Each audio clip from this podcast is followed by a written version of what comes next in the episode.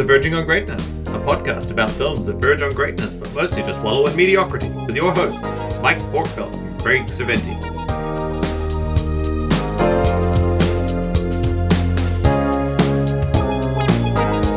All right, it Yes. is verging on greatness, uh, a podcast where me, Mike, and my friend Craig, hi Craig, talking voices like this.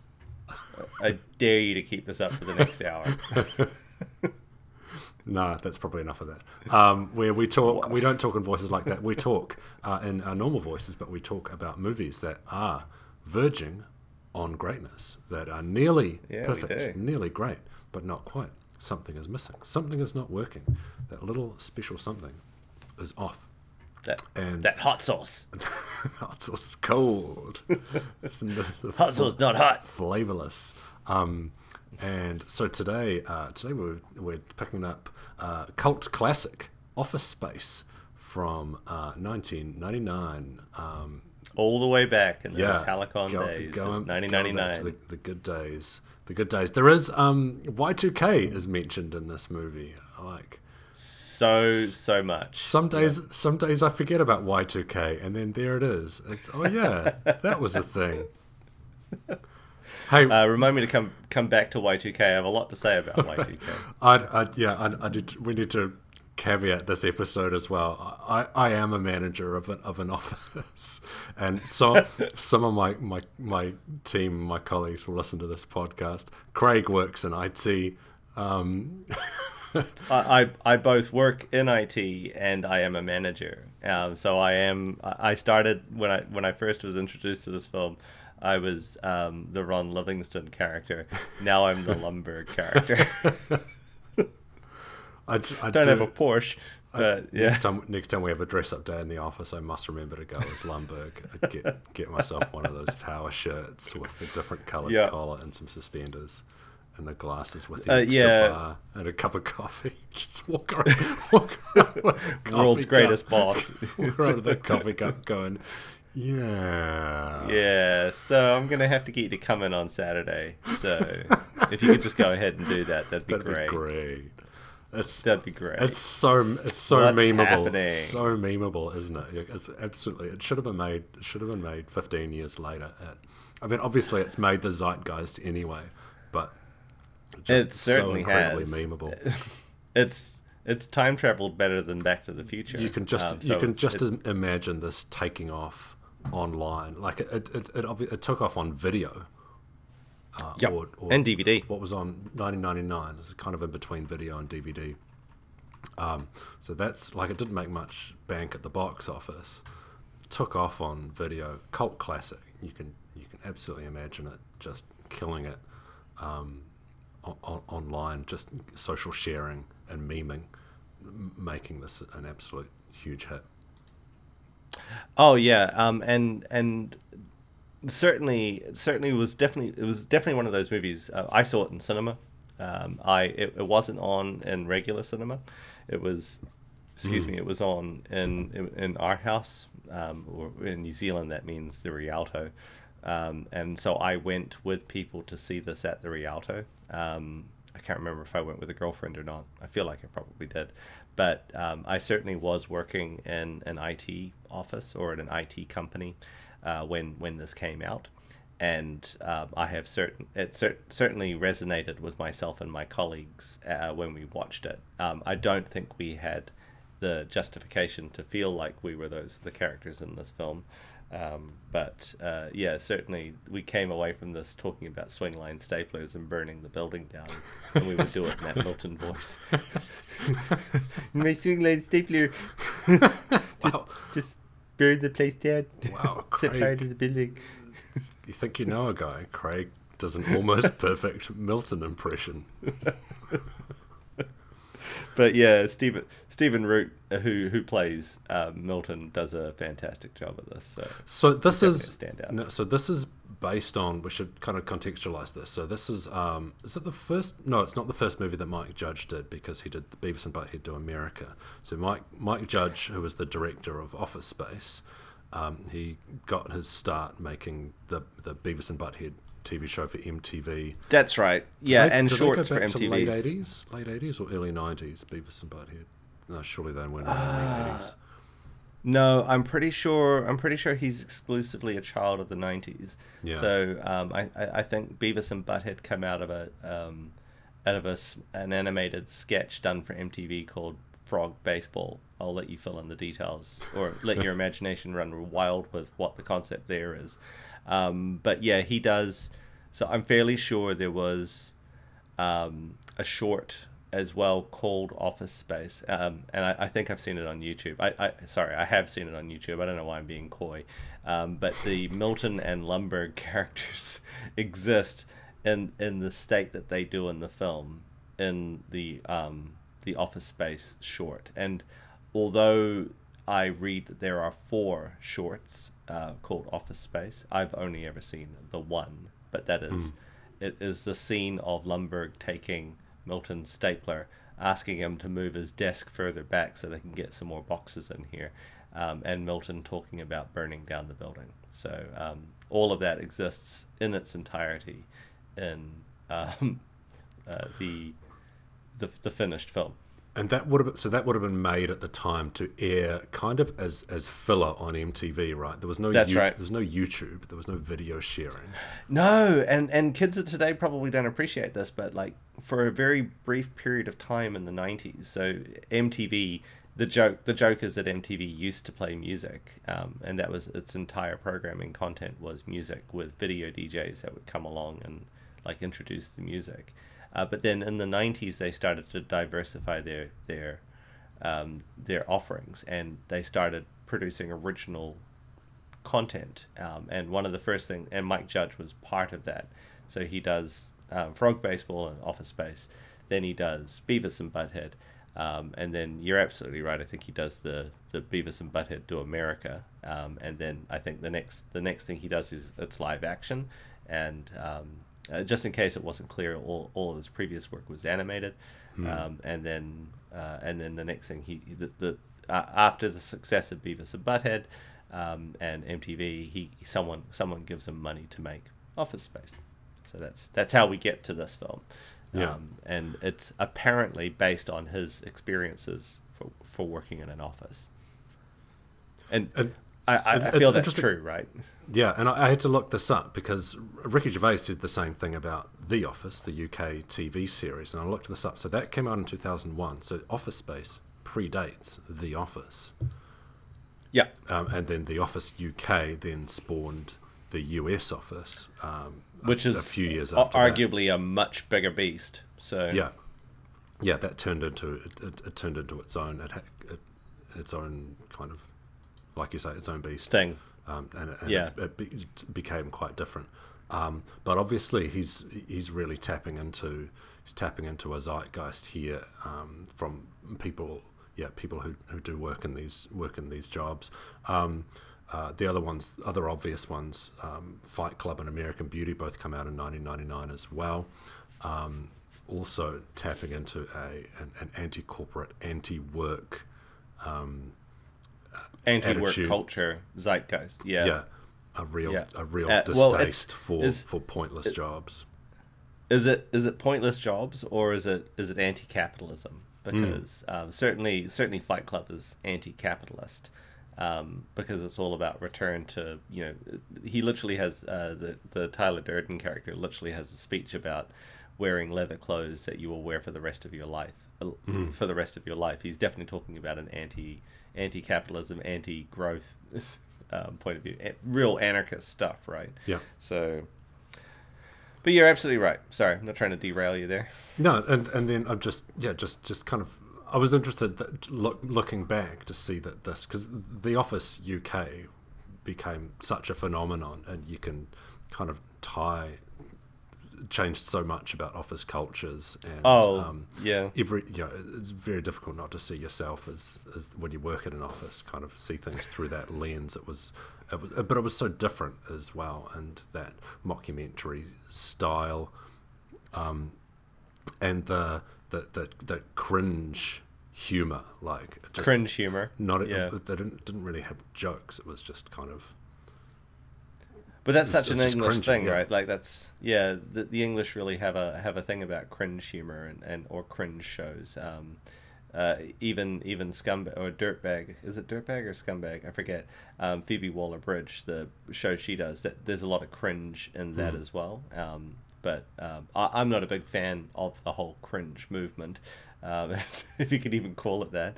Uh, Yeah. But um, yes, certainly, certainly, uh, this isn't this isn't going for that. This is going for more traditional. Uh, here are the the, the mind numbing realities of working in an office. Um, managers getting upset about TPS reports um, and uh, being told off three different ways from Sunday or seven different ways for every boss in the building coming around to tell you why you're you need to put a cover sheet on your TPS report. Um, The other one, the other, I, d- I, th- I thought of Clerks with this as well. Obviously, that's ninety four. That's a few. That's a few years ago. Um, that's also yeah, uh, railing against pointless jobs. That's even more pointless than this, where it's you're you're just working a register. Um, yeah, it's it's funny this, and I think there's something in that where not so much clerks, but thinking about what is it about the mid to late '90s that really launched that that office. Because I, well, I I'm glad you asked, Mike. you c- compare uh, it to something like the, the, the- sec- the secret of my success in the 80s which is about someone working a shit job in an office but he has he has hope for promotion and he achieves it where Yeah. i think it's it's that complete lack of the lack of hope that that the, the all, well, it's a real Gen X thing, right? Yeah, all It's anybody that in this whole movie that slacker expects. generation. Yeah. yeah, yeah.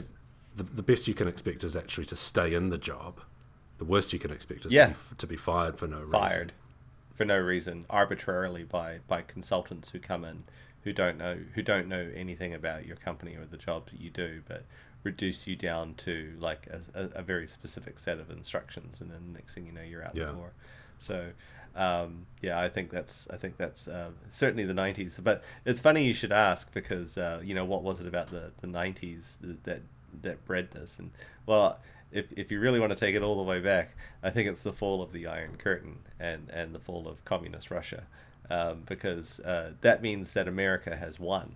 So there are no more battles to fight. So the only battles left to fight for Americans now is the is the is the culture at home, um, and so you have this after especially after the 80s and with uh, Reaganomics and, and the Reagan era and the Bush era. So that's all the way from 82 to 94.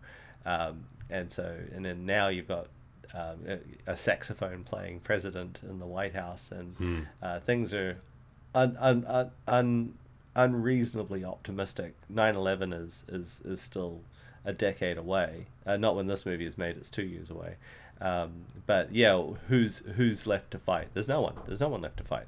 So suddenly, suddenly your war is being fought in the office, and so I think, I think there's this. You're right. So it's this anti-railing against um, that that '80s capitalist, you know, uh, greed is good mentality. Um, so you come back from that. So I think this is the That's all, and that's also a Tyler Durden line, isn't it? That they don't that, that their generation has doesn't have a great war. They don't have no a more great wars depression. Yeah. yeah. Um, There's no World War Two. This I don't have a Vietnam. yeah, Um, and but it's kind of weird that we, we structure our society based on like the wars that we fight. Um, and this is being recorded uh, in the third month of the Russian invasion of of um, uh, of, of Ukraine. So um, which is happening not far from where I am right now. Well, not far. Uh, it's in Europe. I'm in Europe. So at the tail end of a pandemic. So Hmm. yeah, fun times. Um. So, uh, so we should talk about we should talk about the things, the events that actually happen in in, in the movie, um, and the the people who are Wait, there's people played by the characters, or the characters who are played by the people, the actors who do the acting in the movie. The actors who do the We acting in the watch the actors Yeah. doing the acting. Um, Did we though?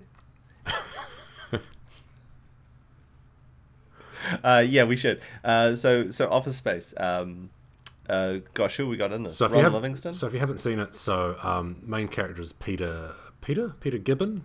Peter. I want to say Peter Griffin, which is that's wrong. That's Family Guy. That's Peter, a that's Peter, a whole other Peter Gibbon. Peter Um, Gibbon.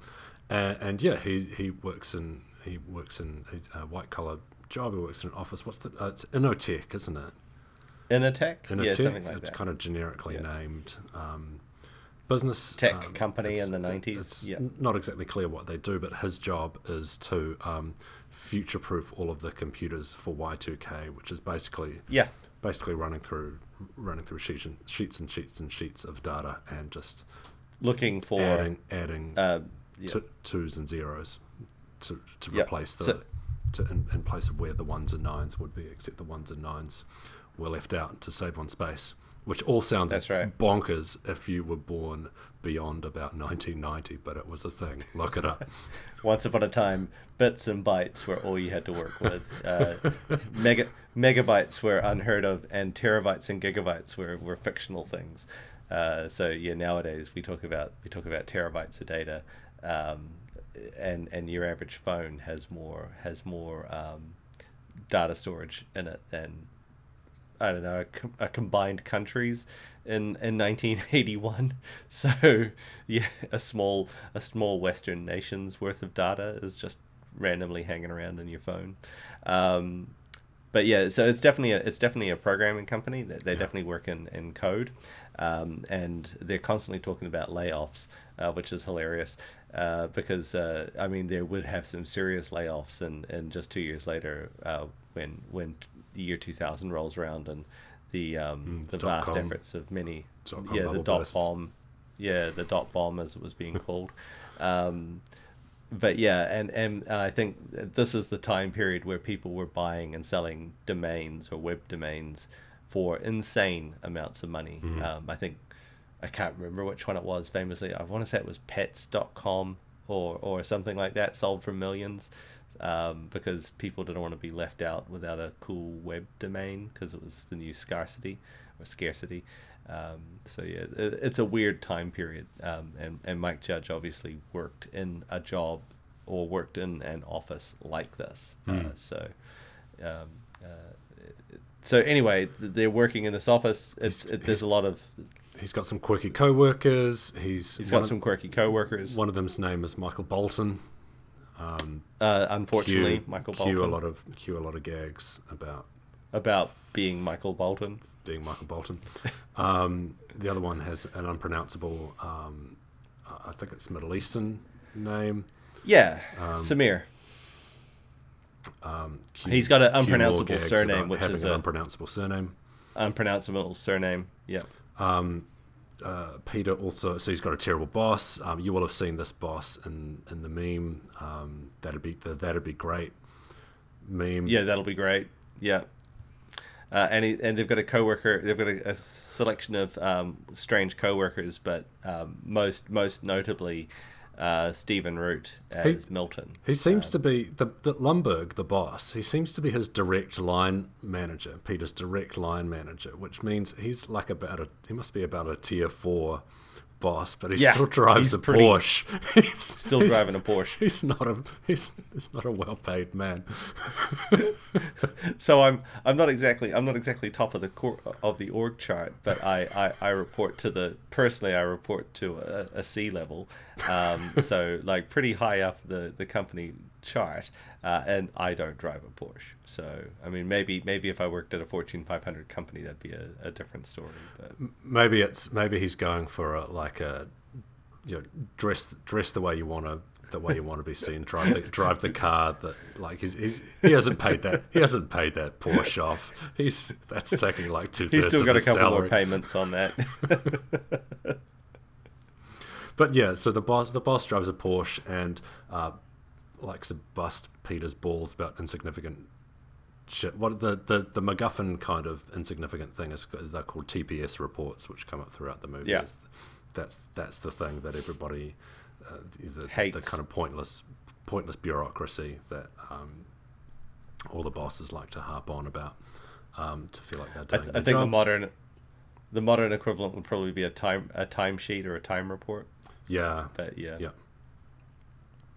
Um, he also um, uh, he ha- he has a he has a, uh girlfriend on kind of on on off kind of girlfriend who you only actually see in one one scene, which is the inciting incident where um, he goes to a hypnotherapist um, who removes who, who uh, puts Peter under hypnosis and it removes his concern about his job, uh, but then before he can he can add it again, in, in the hopes of kind of easing easing his, his stress and anxiety about his job, the hypnotherapist promptly dies, um, leaving Yeah, leaving and Pe- leaves- leaving Peter stuck in a, a hypnotized um, uh, state, Permanently optimistic permanently state. Yeah. uh, uncaring about the, the Yeah. his worries, permanently relieved of his worries about retaining his job. Um, And, and and therein therein lies the comedy as he goes and goes about his goes about his job with absolutely zero fucks given. Uh, which is funny because they very quickly then in this film forget that he has zero fucks about his company because he suddenly has a lot of fucks to give um, uh, within about 20 minutes of that event. Uh, so there's the. I think we were talking about this off air. Once again, I think Mike and I have the best conversation about the film off air, and then we, we, we forget which parts we've we've discussed, uh, and we in, in fear of repeating ourselves, we, we don't bring it up. But I'm pretty sure we discussed this off air, which is um, one of the one of the criticisms that we have for this film is that the, the real meat of this, and whether or not Mike Judge came to this by accident or not, is, is the zero fucks about your job bit montage that happens immediately after he decides to, to give less of a shit about his job, and um, there's a little montage of him gutting a fish on his desk and, and not talking to his boss and very deliberately walking around his boss because he doesn't want to come into work on the weekend. Oh, he doesn't come into work on the Saturday and completely ignores all of his calls. Uh, he removes the he removes the uh, the divider in his little cubicle uh, with a power tool so that he can see the window um, and so he can see the outside. And all of this is being done to the, the, the 90s seminal classic, Damn It Feels Good to Be a Gangster, um, which is which is as the, it is in my opinion the zenith of this movie. It's the, the best bit is this this this this wage slave uh, breaking the chains of his oppression, Yeah, well that's that's cutting a fish on his desk. That's exactly as you've said. That's the meat of the movie. That's what you come to this movie to see. That's the Yeah. um, That that's the, the that- whole that's, that's, the, the, that's the whole idea. Yeah. That's that's the hook. It's that wish fulfillment. Man, how I would I go and you know if, if Who just hasn't? hypothetically, um, you, you've had a had a bad day at your job and you just uh, you know you have one of those days and you just think, man, I.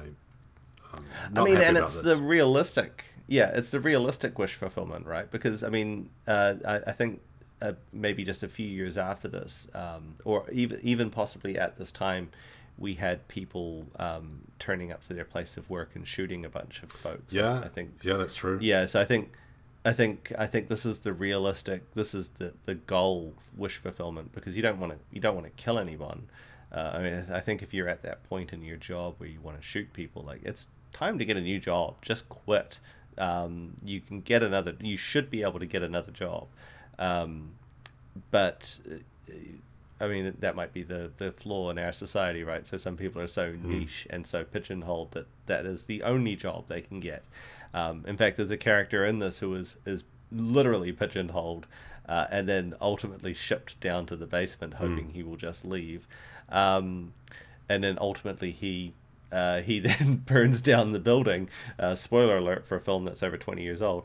Um, but uh, yeah, uh, I think there's there's some messaging in this film Yeah. about the way that our society is structured, which I think is is not capitalized on, and instead there's a heist component to the film instead, which is um, which is a bit of a shame. Yeah, yeah, agree. So there's so there's there's kind of there's, there's pacing issues, but uh, kind of above that, there's a just a, failure to capital to capitalize on what the the point of the movie, what you come to this movie to see, and actually provide it. Um, I mean, it, it, it comes in fits and starts. Um, it, it, the the greatest example of it is the is the pris- is the um, the printer scene, right? The, the Oh, smash, yes. the smashing of the smashing of the printer. That's the the ultimate release of the um, you know the wish fulfillment. Yeah. So in context, there's a printer in the office that um, that is constantly spitting out to to lay people who don't work in IT uh, uh, messages that don't that don't mean anything. PC load letter, um, uh, for example, and and it spit it spits out garbage text, and um, uh, my IT brethren will will immediately tell you, well, that's asking for asking you to load US letter sized paper because there's A4 and there's US letter. Uh, and why the Americans have to have their own paper size is beyond me. But regardless, the rest of the world uses A4 and Americans use letter. Um, and the, the junk text is bad driver. Um, but uh, regardless of that part, uh, it is it is probably the most um, uh, memed scene, which is Yeah. them taking their frustrations of the uh, printer out physically on the printer uh, in a gangland murder sequence befitting of a, a Scorsese movie where Scorsese movie where the where the where the informant or the or the the bad person whatever uh, gets gets their comeuppance right And again, also with a with a, a prominent uh, '90s rap uh, uh, yeah track rolled over the top. played over the top of it. Well, there's actually the whole, pretty much the whole soundtrack is is rap. So it's it's it's certainly one of the first films, um, and it's that juxtaposition of these these white, uh, or these these not white but these white collar, uh, workers, um, and this urban gangster soundtrack. Mm. And it's um, but, from the but- nineties. particularly particularly through the character of Michael Bolton, who's the one you actually see listening to rap at the start. That's his introduction. That's right. Um, and then you find out later that his name is Michael Bolton, so that kind of further brings out the irony of him being named after this um, completely middle of the road. this crooner, Mu- this, mus- this, this musician. this ballad, yeah. Um, and I think this movie does probably go a long way to to the the slandering of Michael Bolton's name in the popular media. Um, so Michael Bolton would have to go all the way through to the Lonely Island, um, doing um, the the Michael Bolton sketch song um, about the Pirates of the Caribbean. I don't know if you've seen it. I can I can include it in the in the link, but uh, the Lonely Island are a, a trio of guys a- headed up by Adam Samberg from uh, Saturday Night Live fame and Brooklyn Nine Nine fame, uh, and they they have rap songs um, like a boss. Uh, I'm on a boat. Uh, all of these are great are great examples. But yeah, they do a song with Michael Bolton, and so it's not until Michael Bolton in that song, uh, some 15 years after this film comes comes out, that his character is re- rehabilitated a little bit, where we can have a laugh with Michael Bolton. Um, and and unironically enjoy his many many gold hits. Um, but yeah, so I think those back to, to the kind of the structure of the movie. I, I, I think there's yeah, there's just not not enough of that. What if I could? What if I could? And Fight Club does the same thing. What if I could go to my boss and tell him exactly what I think? What if I could tell my colleagues exactly what I think of them? What if I yeah? What if I could fulfill all those all those wishes that I'm having to repress day after day in order to keep my job? Um, that's what this movie's about, and it, it, it, it doesn't quite it doesn't quite hit enough of that because I, I don't think it knows and I, I don't think it knows how to structurally and i think part of that the fact that so that hypnotherapy scene so I, I would i consider that the inciting incident that's where that's where his story begins you okay you, That's right. you meet him and then something happens which changes his life but that comes 21 minutes into the movie and the movie's only 90 minutes long Yeah. it's it's not a long it's not a long film. Um, you you want to be having that inciting incident five minutes in. That's that's got to that's you've got to get the ball rolling. But you spend 21, 21 minutes um, with him drifting along, um, kind of whining whining about his whining about his job, and people ask him about his girlfriend Anne, and he says, oh, "I'm not really sure." Uh, there, you do, you do meet the character we haven't mentioned this is his, his neighbor, um, played by Diedrich Bader, who's possibly the best best character in the movie. he lives in a he lives in a paper thin, uh, you know, a, a, a kind of duplex with the, wall, sort of the a- walls are, yeah duplex with a where the walls are paper thin, and and there's a neighbor who he, you, you don't you don't always see him, but he's it's implied that he's listening. To, the walls are so thin, he's, he's part of every conversation, and every now and then, when you least expect it, he'll jump, he'll throw something into the conversation, and you haven't had any idea he's been there. it's, it's actually There's a there's a great good. scene where they're uh, where they, when they're concocting the, the scheme to steal money from their office, um, and uh, and there's this discussion about not telling anyone, and then you hear this disembodied voice come through the wall, uh, in this very thick accent. So I won't tell anyone either, brother. so it's, uh, it's, it's pretty good.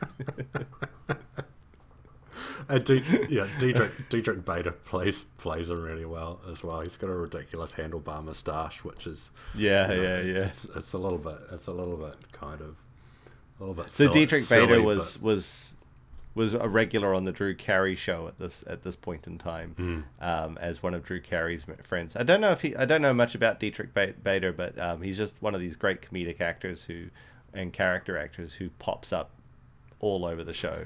Um, he plays a he plays a robber in uh, one of my very guilty pleasures, uh, uh, Euro Trip, um, and um, he he uh, is he French or, or Parisian or Italian robbers? Uh, yeah. Anyway, he, he he's great.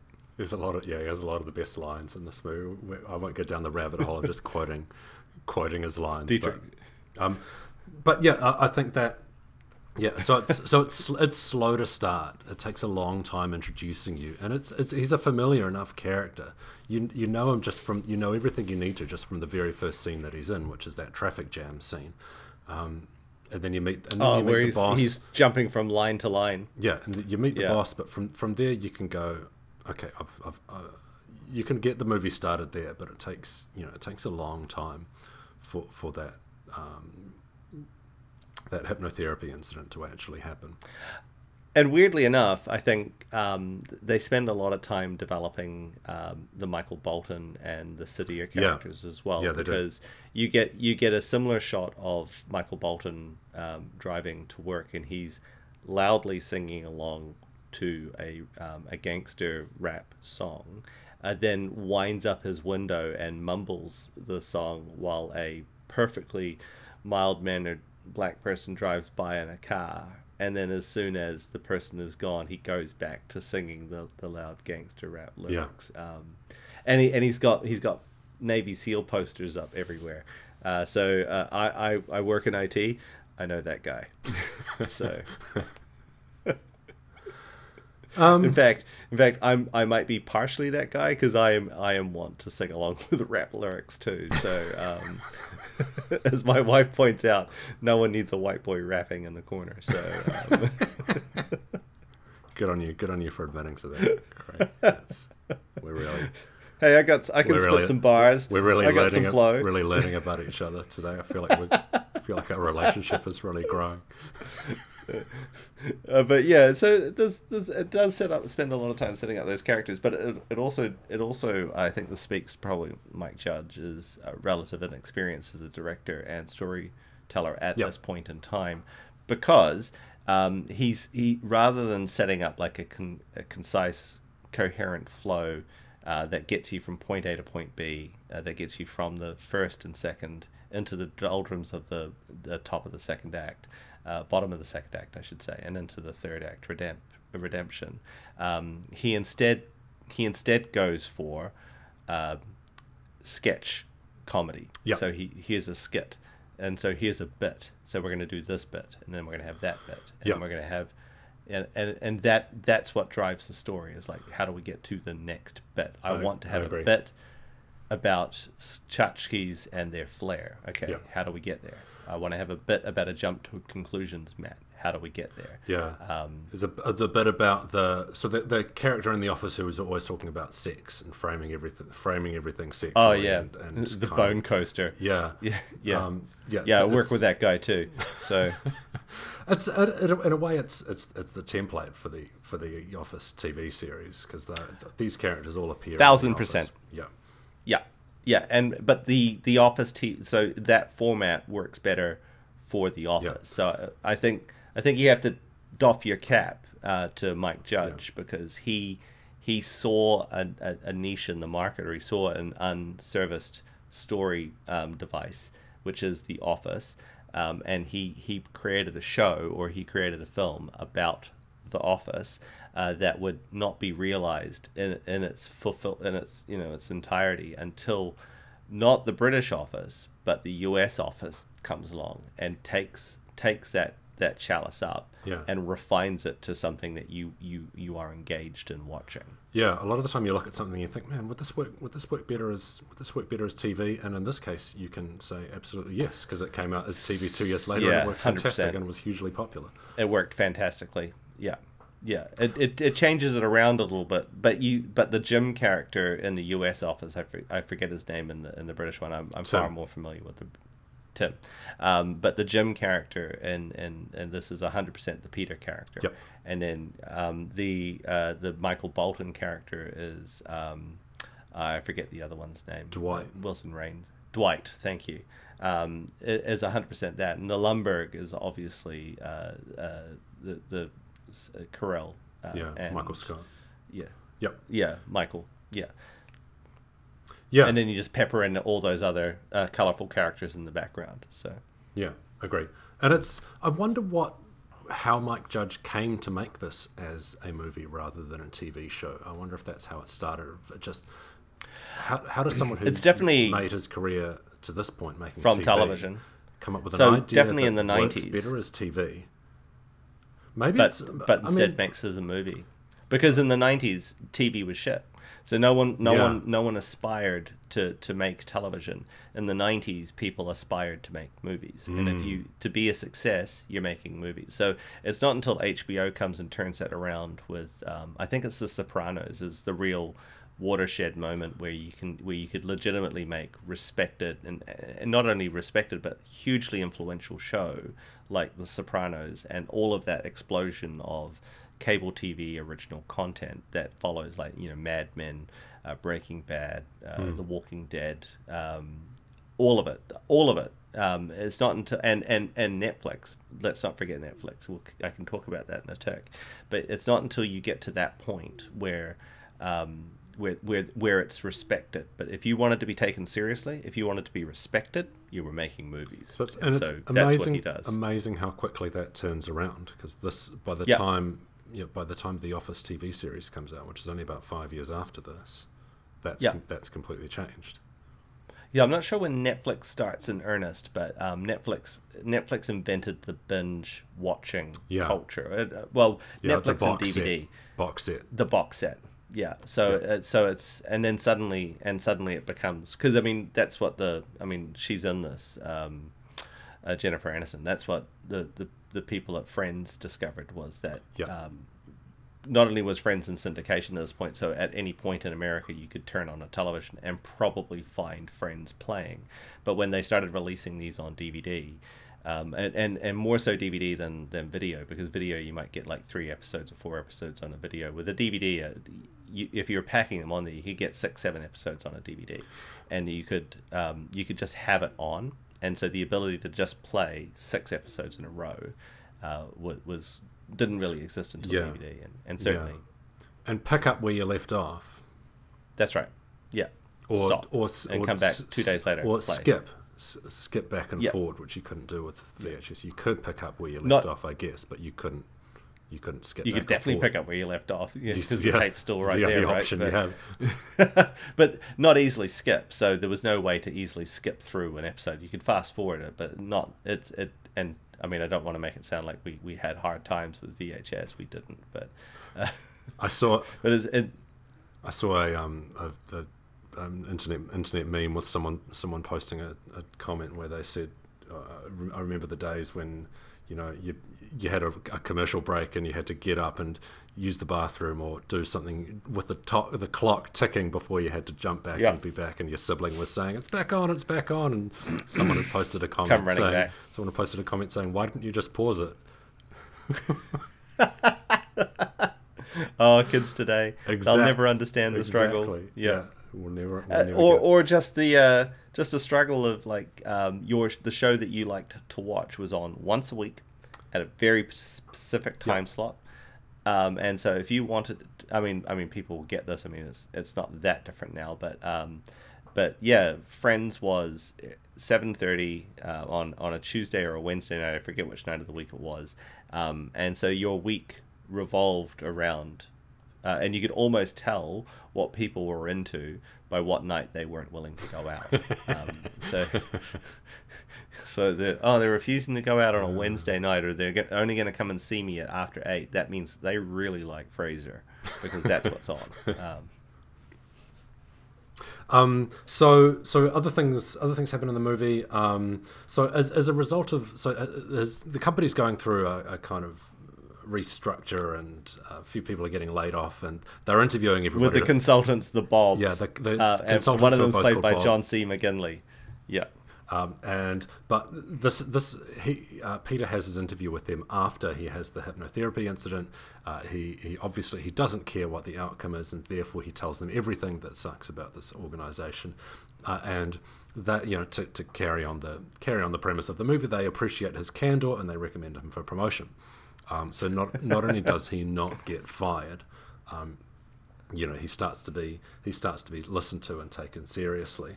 Um, but it gets to that that carries on, which so that would normally be your kind of your first turning point, right? Now things have things have changed. Now things are different. That again comes quite late. That comes at about forty minutes, so another twenty minutes after the after the hypnotherapy. Um, that comes about forty minutes, and then the the third change again eventually they have to raise the stakes because there's, there's at this point there's really nothing at stake. He doesn't care if he if he gets fired or not, or what happens. So they, they raise the stakes, and he discovers that Samir and Michael uh, are going to be fired. are, part are about to be fired. Yeah, and and now that's so that's where the movie shifts, and that happens about halfway through. Um, and Yeah. then the movie becomes a different movie because it becomes, as you alluded to earlier, it becomes a heist movie, and it becomes about them planning a, a rip off. Um, and it's funny to speak of it as a rip off because they do directly rip off um, the heist from Superman three, um, and they and they refer to it as such. They don't even This, they don't even they even describe it as the Superman three. Yeah. Um, fun fun fact that that really happened. That that Yeah. stealing of the money in that way. That's a that's a real event that really did happen. Someone someone managed to defraud a bank in Yeah. that very very very uh, same way. Uh, and if I if I believe if I if I've got my nerd history correct, that guy was um, offered a job uh, by the bank to prevent other Mm. people from doing the same thing. So. Um, so uh, yeah, I but I think all all of this stuff happens too late because if you're going to make it a heist movie, you can't make it a heist movie. It's it's it's too late. Forty eight minutes through. That needs to be earlier um, because it's it's it's not been about this at this point. And like you said, suddenly Peter's drawn into caring again. And narrative, Yeah, narrative he goes from not caring to caring in one scene Yeah. with no with no with no transition period. So um, unlike a beautiful fade in a in a Star Wars film, it's a hard cut. And it's it's not that it's not reasonable because he's given a reason to care because he's the hypnotherapy was to cause him to not care about his job, but he the, the narrative narratively he now cares about Michael and Samir, but it's it's it's very abrupt and and it, and it's completely it's it's a real sharp turn um, in terms of in terms of movie storytelling. And it's it's a I mean dynamically as well. It's it's it's strange because um, in not caring, he he then has the um, he he has then the self consciousness is re- is removed sufficiently that he can go and ask out Jennifer Aniston, um, the Joanna character. Which he, he previously just liked her from afar, but had a girlfriend, so she dumps him. Uh, a payoff to a joke about everyone thinking that she's having an affair is is paid off because she is having an affair and she admits to it in a voicemail. Um, and uh, and then he goes and asks the Jennifer Aniston character out, Joanna. Um, and yeah, so suddenly he goes from not caring to and and having no stakes to suddenly having to caring, having stakes, and having a promotion at work, all in a very short period of time. Uh, and I, I, I have an idea of how this film might have worked a little bit better with the hindsight of 20 years, but uh, carry on. So they the the, the heist the, the the heist succeeds, but it succeeds much too well. It's meant to trickle money in over the over the course of a couple of years, but they they, they wind up with three hundred thousand dollars over the course of one weekend and realize obviously they're Yeah. going to be caught. Um, there's a sequence where they uh, they're investigating how you might launder money. Um, it's actually again and uh, again in the uh, and, and the kind of TV versus movie storytelling. There's actually a really good. It's a really funny scene where they meet Yeah. they meet a guy. A guy knocks on their door. He's selling magazines, and he explains that he was addicted to crack, and now he's he's on the straight and narrow because he's selling magazines. And they say, "Hey, you, if you were addicted to crack, you must know criminals. You must know money laundering." Turns out that the guy's actually white collar. He's a software engineer, but he makes more Software makes- engineer. makes more money makes more money scamming people convincing them convincing them that he used to be a crack addict and, and that they should buy magazines from him. Um, which is funny but goes nowhere. Uh, that's Mm. five minutes of the movie. Dead. You could cut you could cut them out. You would have no idea they were gone. Nothing changes from the nothing nothing changes. on the door. They and and at no point do they actually resolve that within the show. Where No. they go they can't find a way to to, to hide that money.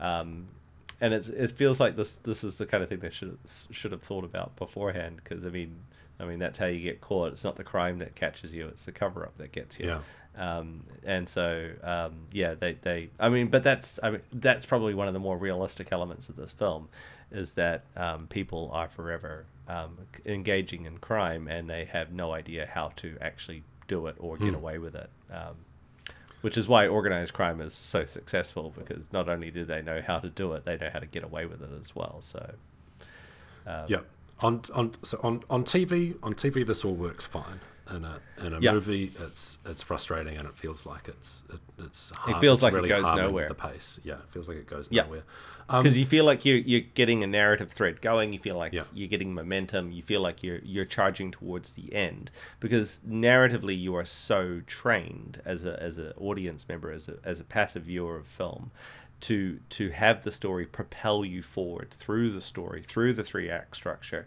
You don't realize it, but it's there. You have the setup. You have the inciting incident you have the you have the the, the down twirl you, your character is at the lowest ebb at the end of the second act uh, which drives them into the third act um, and and, and into a satisfying conclusion um, and you should be able to you should be able to do that with any with any scene in a movie. You, you ask yourself what what if what would be different if in this movie if this scene was cut? What would not make sense? What's changed in this scene that has moved this forward? And and if and if you look at a scene and you have no idea if you could cut that scene Cut and, it. and nothing else would be different then it's it's got to go. It shouldn't be there. Yeah and that's the fun thing about watching deleted scenes in um, in in, you know DVDs that came with or Blu-rays that came with deleted scenes. Now you have YouTube, you see the deleted scenes. But um, what's interesting with this film is the deleted scenes um, largely are about Peter and how absolutely unhappy and miserable he is at his job. Um, and all of the he has a confrontation with the woman who um, is answering the phone in an incredibly shrill tone. Um, he has several interactions with um, coworkers about uh, his job and why he wasn't at his desk. There's a, a, lengthy scene with Lumbergh about um, how Lumbergh came to his desk at 10 a.m. the day the day before and he wasn't at his desk. Um, I presume this is when they've all ducked out to the cafe or to the restaurant at 10 in the morning.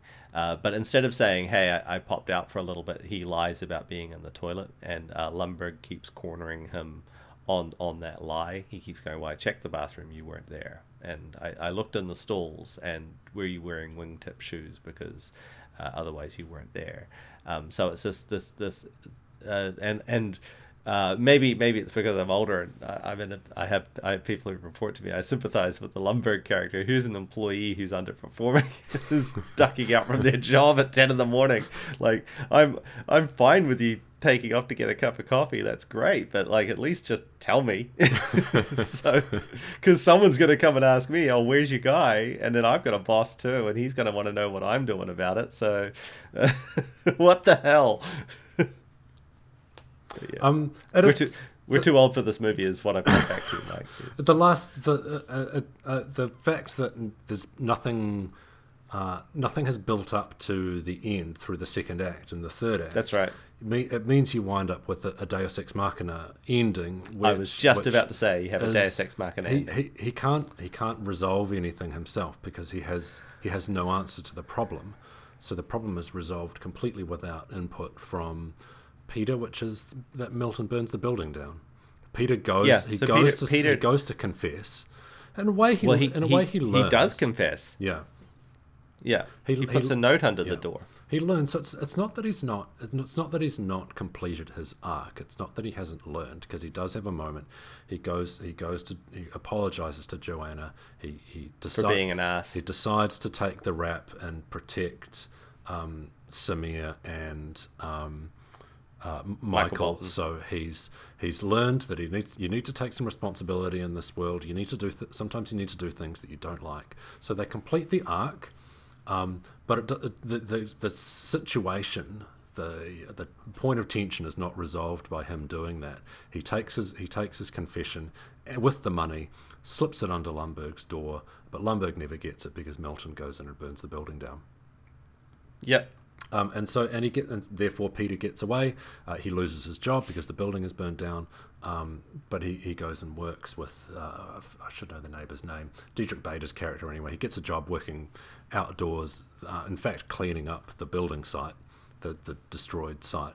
Um, uh, and and the situation is resolved, but it's through no input of um, yeah through through Peter. no agency of his own. Yeah, it's all exactly. it's all done by Milton, which to bring this full circle, Milton is the the the genesis of this story, and so ultimately, I think uh, Mike Judge, um, Hmm. you know, he he he. He got some good money from from MTV. He wants to make a movie. He wants to develop the office space uh, skit into something a bit bigger. He does so. Um, he has a couple of skit moments. Some of them lifted wholesale straight from the, the, the animated shorts. Um, but you can't make a movie about Stephen Root's character. I, I think a an hour long or an hour and a half long movie with that with that Stephen Root character, the Milton character, might be a bit much. And ultimately, it's about an arsonist, so um, that's not not a good comedy. And so you have to, and and the character is too weird for for regular Yeah. audiences. So you need a you need a um, a Ron Livingston, a handsome a handsome handsome charming man, um, and uh, who the audience can see being you know uh, romantically engaged with Jennifer Aniston um, and Joanna, and um, and then so you can you can see yourself in that that position, and because audiences are more likely to be Milton than they are to be Ron uh, than they are to be Peter, but audiences don't want to think of themselves as Milton; they want to think of themselves Yeah. as Peter, and so that's that's how we're in this situation. So I have an idea on how to fix it. Um, so the idea would be that um, he gets subverted by having success and money because that's the difference between Peter at the beginning and Peter at like when he's the manager is now he has respect, he has a position of authority, he has um, access to cash that he probably wouldn't have had before. And I think in a different movie, may- maybe a more traditional Hollywood film, he would then go on to get a nicer apartment. He would go on to get a nice car, um, uh, maybe not a Porsche. Um, but uh, he would he and then Jennifer Aniston, who who liked him for being a lovable schlub, now doesn't love him because he's more interested in dressing up nice and going to the work function as as work function as nice as these things could get. And then the ultimate turnaround for that would be, I have become what I hate most, which is I I've become Lumbergh. Um, What, yeah, So which was the that's the movie we did recently, um, Greatest Showman. That's Right, yeah, he track, becomes right.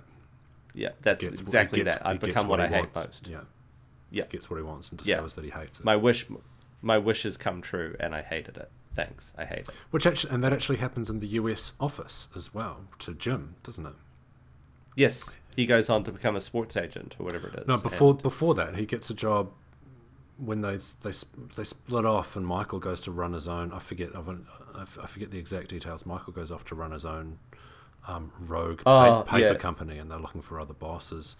Um, and Jim takes it for a while, or maybe he's doing it while Michael's sick or something. I don't know. Someone fan big fans of the show will be correct will be correcting me. I watched it once was screaming at wee, us. a yeah. wee while ago. But um, he, he yeah he gets the role thinking. I, I remember the I remember the, the kind of bone of bone of contention because he he's trying to change the way they do the birthday cake. And he thinks Right. this is a simple improvement. This is a real ball ache having to do a birthday every time. There's like the number with the number of people in the office. It's they're always doing birthdays. What if they combined Hmm. the birthdays? Thinking it would be really easy, but then everybody gets really shitty. Um, and he, he winds up with a different a different view for Michael and what what it is that he does, and he realizes that um, uh, management is it's not it's not what he what's not what he expected it to be. Yeah, it's harder. Um, and it's a lot more about ticking boxes and, and making sure the calendar works than anything else. Yeah. Um, so yeah, you think you think of managers as as this is not the management podcast. Um, you think of managers as uh, that's, that's maybe we'll do that as a spin-off. Craig and Mike, Craig and Mike talk about management. Craig and, Craig and Mike on management. Um, yeah. Oh God. You have no idea how quickly people are to defer like people management to other people. It's like that's like that's the thing that people hate the most is the people management. So any of you people out there aspire, aspiring to be a manager because you'll be the boss, um, like one if if you aspire to be a manager, you probably not going to make a good manager um, because the best managers are the ones that don't want to be there because they, they they're they're not there because of some ego trip or they need to be in, in control they need to be in charge um, but yeah that's that's my humble take on the situation so normally it's people who don't want to be there that wind up being in, in those positions so or sorry rather I should say it's people who really want to be there that wind up being in those positions because Yeah. they're they're on an ego trip but Yeah. yeah um, yeah Hey, um, other than one thing we haven't talked about that I did want to get to. So obviously the the, the focus of the movie is uh, is on that white collar, um, particularly software type role, but it expands broader than that into any. It kind of applies to any white collar It's type of job. done generically right But- could be any yeah. office worker But there's so, but they also they, they have a bit of a take at the that kind of it's it's a, a loosely veiled TGIF um, is, is the the restaurant franchise. Oh, the We don't- restaurant, We don't the we, we don't ha- yeah we don't have it in New Zealand, but I I can I, Well, not anymore, but you used to have Cobb and Co. Comic which Comic is very still, similar. Comic still around, yeah. Uh, yeah, but it's that chain restaurant It's sort chain of like chain chain restaurant, but really over the top, in your face. This is a happy. It's the like the Disneyland of, of restaurants, right? Everybody's got to be happy. Yeah. The staff all have to be uh, bright and smiley, and, and particularly they have to they have to wear their flair, um, which is you know uh, silly silly quirky buttons or or whatever. yeah, name Um, tags and buttons. so so Jennifer Aniston's character, who's the love interest for Peter, you know, she she gives she gives Mike Judge an opportunity to to play a little bit in that space as well and uh, explore that kind of restaurant worker. Uh, you know what it, what it's like to work in a chain restaurant uh, as, as another example of the kind of hor- horrible jobs that, that that which people have which to do. is has its own spin-off film not not related to Mike Judge but it's got a, there's a Ryan Reynolds movie called Waiting which is about the lives and interactions of a chain restaurant Ah. um, and it's it's actually really good um, it's it's dialed up to 11 um, and it's got everything from um, the, the, the kitchen grill staff who would probably stab you uh, to the immensely charming Ryan Reynolds working out front uh, trying to hit on on everything that walks in the door to the to the stoner busboys uh, to the um, to the to the waitresses uh, and everything and, and and the party lifestyle that goes along with it. Um, so yeah it's interesting. But yeah the TGI Friday sorry to interrupt you. I Yeah, just- no, that's right. I I only wanted to touch on it because I just wanted to wanted to say um, Jennifer Aniston is fantastic. I really like her in this in this movie. Uh, Yeah. At the time, um, yeah, so this is 1999. Obviously, um, Friends is huge. Everyone, everyone in the cast of Friends, and in their off time from shooting Friends, they're getting movie offers all over the place. and and making movies huge, huge bankable stars. Um, yeah and some more than others some more than others, but it's it's it was pretty easy to brush Jennifer Aniston off as you know Hollywood's it girl. She's um, you know cover of mag cover of magazines. She's dating whoever she's dating, Brad Pitt or whoever. Brad whoever. Pitt Um, you know, uh, it's it's pretty easy to brush her off, but I. Yeah, I, I think she's good because in a, in a in a span of a few years she does she does this. Um, she voices uh, the the mother in the Iron Giant, um, which also in 1999. I've talked about that movie on this podcast before. One of my absolute favorite movies. Love that movie to bits. And then a few years after, in 2002, um, she makes uh, The Good Girl, um, which is also she's playing a kind of uh, uh, she's in a in a dead end job. She's working in a a, that's a big box store that she's working at. But in that one, she's actually the main she's the main character because she's got a relationship that's not rewarding, but she has an affair with a, a young a younger guy, Jake Gyllenhaal, who is um, she meets working at this at this store. But um, Yeah, I, I think she. Uh, I mean, sh sh it's it would, would have been easier for her to just phone in, phone this in. It's, she's essentially playing Rachel um, in Office Space. She was a you know a woman working. Well, in, Rachel, working Rachel and hospitality. Was That's- was working in hospitality. It would have been pretty easy for her to just pho- dial Rachel into this and just deliver that, but but she doesn't. She she plays her quite differently, um, and, and I yeah I, I think it's I just I, I noticed it watching it that hey she's actually bringing something quite unique to this, and she really Well, she really didn't have to. She's acting. yeah, she's acting. Yeah, yeah. She's she's bringing her A game. Yeah. Uh, and I, I think I think it's uh, like you say. I think it's easy to to to brush her aside and go, oh, Hollywood it girl, exactly as you said. Uh, but no, she's she's a talented actress, um, and um, more importantly, she has real comedic timing. Yep. Um, and uh, she uh, and and she's she's she's very she's very charming and very pretty. Um, so it's it's no she was going to be a star no matter what. Even if Friends didn't happen, she would have been a star. I'm pretty sure of it. Um, but yeah, she, she's excellent in this. Again- and Ron Livingston is really good in this. Uh, I don't think Ron Livingston gets enough airtime. Um, he's obviously in, in Band of Brothers. He's he's kind of in everything for being Ron Livingston, but he's very um, he's very of the time. When when I watched this with Amy, she was like, "Oh, he looks like everybody from that time period." And I was like, "Yeah, he kind of does." she said she came away from that going, "He's very Bill Pullman," and and I was like, "And Bill Pullman is very Bill Paxton," and so um, it's uh, yeah, he, he unfortunately I think he has a he is, I like Ron Livingston. I, I think he's I think he has a generic quality to him, which I think is probably to his detriment. That's and that's so interesting point in fact about this and I, the the casting in general because it's it's not a big budget movie. Um, and No, they, in fact, it lost money at the cinema. It was it was ten million. It was made for ten million in ninety nine money. it's actually Um, amazing. So that's that- probably like it's amazing Yeah, that, that they these got, people are in that it. they got Jennifer Yeah. Aniston, who who must it was a, a bankable bankable star. I think I I, think she she, was, was just actually- keen to do things that weren't friends. I think Yeah. she was keen to do things that were um, either either she really respected because I mean by this point in '99 she has a list of credits um, uh, about as long as your arm. Um, a lot of it, a lot of it friends related and as herself, but um, this is um, one of the first films that I think she does uh, where she is actually Jennifer Aniston. Um, yeah, I'm looking. I'm looking at her filmography. So she did Picture Perfect in '97, which I think was her maybe her first movie as a lead. Yeah, And she she's does- in she's in um, the the the movie um, She's the One, uh, which I know of because Tom Petty does the soundtrack for it.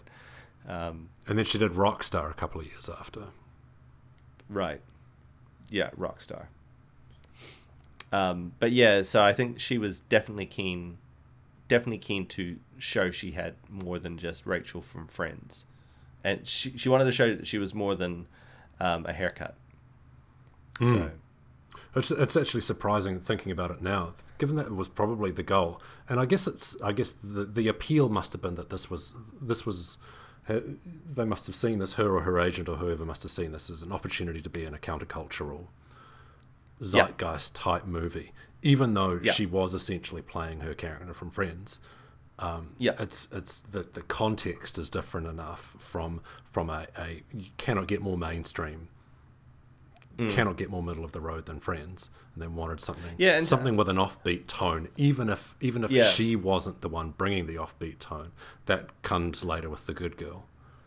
Yeah, and I think also, um, I, I think she, if I if I remember reading the trivia correctly, that she did all of her stuff in two weeks, and so with the with the shooting schedule and the promotion schedule, that would have been Friends in, in the late nineties. By that point, it's a juggernaut of a show, Yeah. unstoppable. Um, I think she would have been fairly limited in what she could do. So I, I think it probably probably fortuitous, maybe a bit serendipitous that she was able to be in this. Um, but she's definitely, and and to the show's credit, to the film's credit, the the um, the promotional material doesn't actually feature her on the poster. She they don't try to capitalize on having Jennifer Aniston in it. Mm, and it may because Jennifer Aniston said that you know part of was part of her contract that she wouldn't feature in in the marketing material that you wouldn't have a glamour shot of Jennifer Aniston in, in a waitress u- uh, uniform um, With the hair. But the the with the hair, um, what what they have instead is a picture of um, what you presume to be Milton covered in in, in post-it notes. Um, uh, and then other promotional material actually has Milton peering out from around the back of this um, construction, which further goes to say to me that this film started as a, a film about Milton, and then they've had to change it so that it had um, more uh, um, accessible characters, uh, and so I think that's how that happened. But anyway, I think this film is verging on greatness. It's not far from it. It's it's it's not far. and hey, it's it's it's got enough. It's, it's tapping into the zeitgeist enough that it's it's achieved its its fame. It's Yeah. achieved its place as a cult classic. and it hits it hits enough of those notes that you you come away from it. It- It's still to this day watching it now. I feel unsatisfied. The Yeah. ending comes out of nowhere. Um, you you kind of either want someone to, to get away with it and, and to see them live it up because Milton does. Milton ends up with the money, um, and Milton then goes to live in, in Mexico and, and he's still Milton in Mexico. And I think that's kind of the point is that that, that character doesn't succeed in normal life. Um, but but everybody else's storylines are wrapped up. There's a there's a scene at the end where there's an alternate take where uh, Jennifer Aniston d- doesn't go on to work at TGI Fridays or, or whatever the whatever the yeah, the competing restaurant is. She she goes to work at Hooters, um, which is which is funny in its own right. But um, uh, so. Um, unfortunately, that character isn't as well fleshed out as some of the other characters in this film. Yeah. Um, Oh, and there's it- that I, I mean, just to just Sorry, while we're talking about kind of disappointing narrative things, there's the whole thing at the end. Uh, again, that's that second act challenge with the second act where they've got to manufacture a problem between Peter and Joanna. Um, and so he finds out someone in the office tells him that Joanna slept with Lumbergh, and he gets really upset, and they get into a fight and they break up. Uh, and then later he finds out that it was a different Lumbergh. He wasn't talking about Lumbergh, his boss. He was talking about some other Lumbergh. Um, yeah. and and that's the whole their kind of their relationship hinges on on that. It's a, a fairly trivial and the whole of thing. story is re- really compressed as well like um, i was when i was watching it this time i was trying to figure out how, how long it takes to get from hypnosis to burning a building down and it feels like it feels like it's like a week it feels like it's two weeks tops Hmm. um, whereas i think it in reality it's it's probably meant to happen over a course of months Hmm. um, but yeah everything feels really compressed um, Yeah, so because they their relationship goes from from their first meal to sh- she's wearing his clothes around her house, around his house, and coming coming to his work coming functions. to his work I mean, functions. I- I've Yeah. definitely made some poor person who I've only just met come to a work function, and um, and, and and they feel really out of place. Um, but hey, sure, whatever. Phil. Yeah. Uh, Amy Amy keeps accusing me of wanting realism from things that don't sell realism, um, and so she's uh, so I, I'll, I'll get funny about rom coms. She's like, no, no, no. Tell me more about how you want uh, realism or realistic expectations from this film, uh, a, a romantic comedy. No, no, keep keep talking. And it's like, yes, yes, fine, whatever. She's the problem you have is the timeline. That that's that's your issue with this film. it's like. Sure, Um. So uh, look, hey, uh, last thing, what do you what do you think happens next? What happens next with Peter? Oh, he hates that job. He's going to have a boss in his next job that he doesn't like that has unrealistic expectations. The problem with the film isn't the job, it's the person. The person is the issue here. He um uh, Joanna um is immediately going to he, he's going to fall in with a bunch of people um, that are going to reward his his anti-authoritarianism um, attitude, and it's only going to embolden his personality. Joanna's not going to hang around. Um, she's she's had a she's also once she figures out she has her own aspirations in life that are beyond working at the restaurant. She's going to she's going to outgrow him instantly. Um, the Michael Michael Bolton is probably probably going to try out for the military and get rejected. Probably wind up in the U.S. in the armed reserve or the national reserve or whatever. Nadir will probably get bounced once uh, once 9/11 comes along. He'll he'll find himself unemployable, uh, and Lumbergh will probably get made CEO somewhere at, at the next job. So. Yeah, it's implied that there's this. They kind of romanticize blue collar work, um, like oh, I'm out, I'm out in as the sun. real work. I'm out in I'm the, out in the sun, sun. I'm getting exercise. Like he's not. Yeah, wait to put wait up till it starts he's- raining. Yeah, he's, he, or, or like like there aren't there aren't a hole colleagues and or a hole Yeah. bosses in blue for blue collar workers. No, they still exist.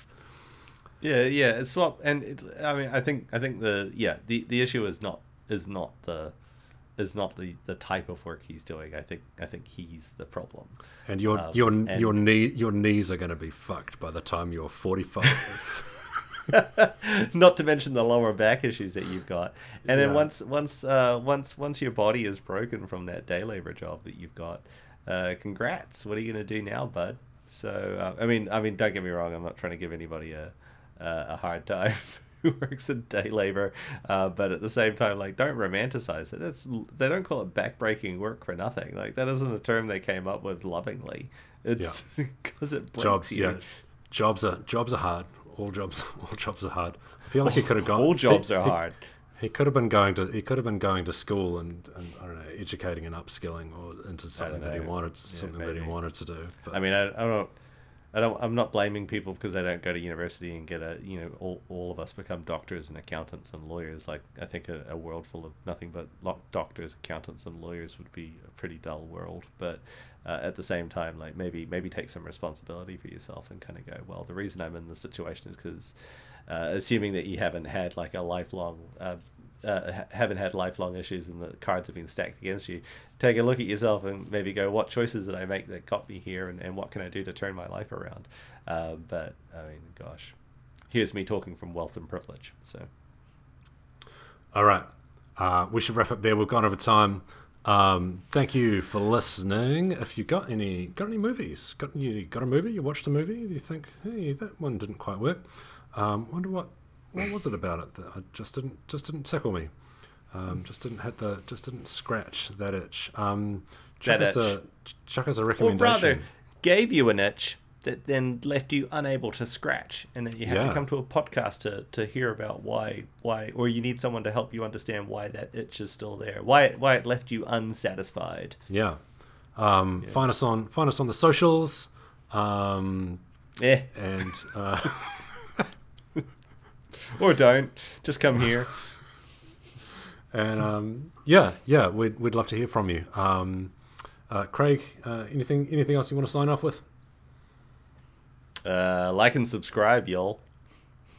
Oh, hey, uh, um, it's our next episode. We're we're, we're going to be recording our next one in person. We're going to be in the same Live. country. Yeah, Live and in person. yeah. So that's The, so that's going to the be exciting. dynamic tension will be palpable. Yeah. Yeah. Any idea what film you want to do for that one? Oof. I don't know. Something something where we really disagree on, where we can get into a good old good old Barney over. Oh, oh, we could find something. Fist Yeah. fights.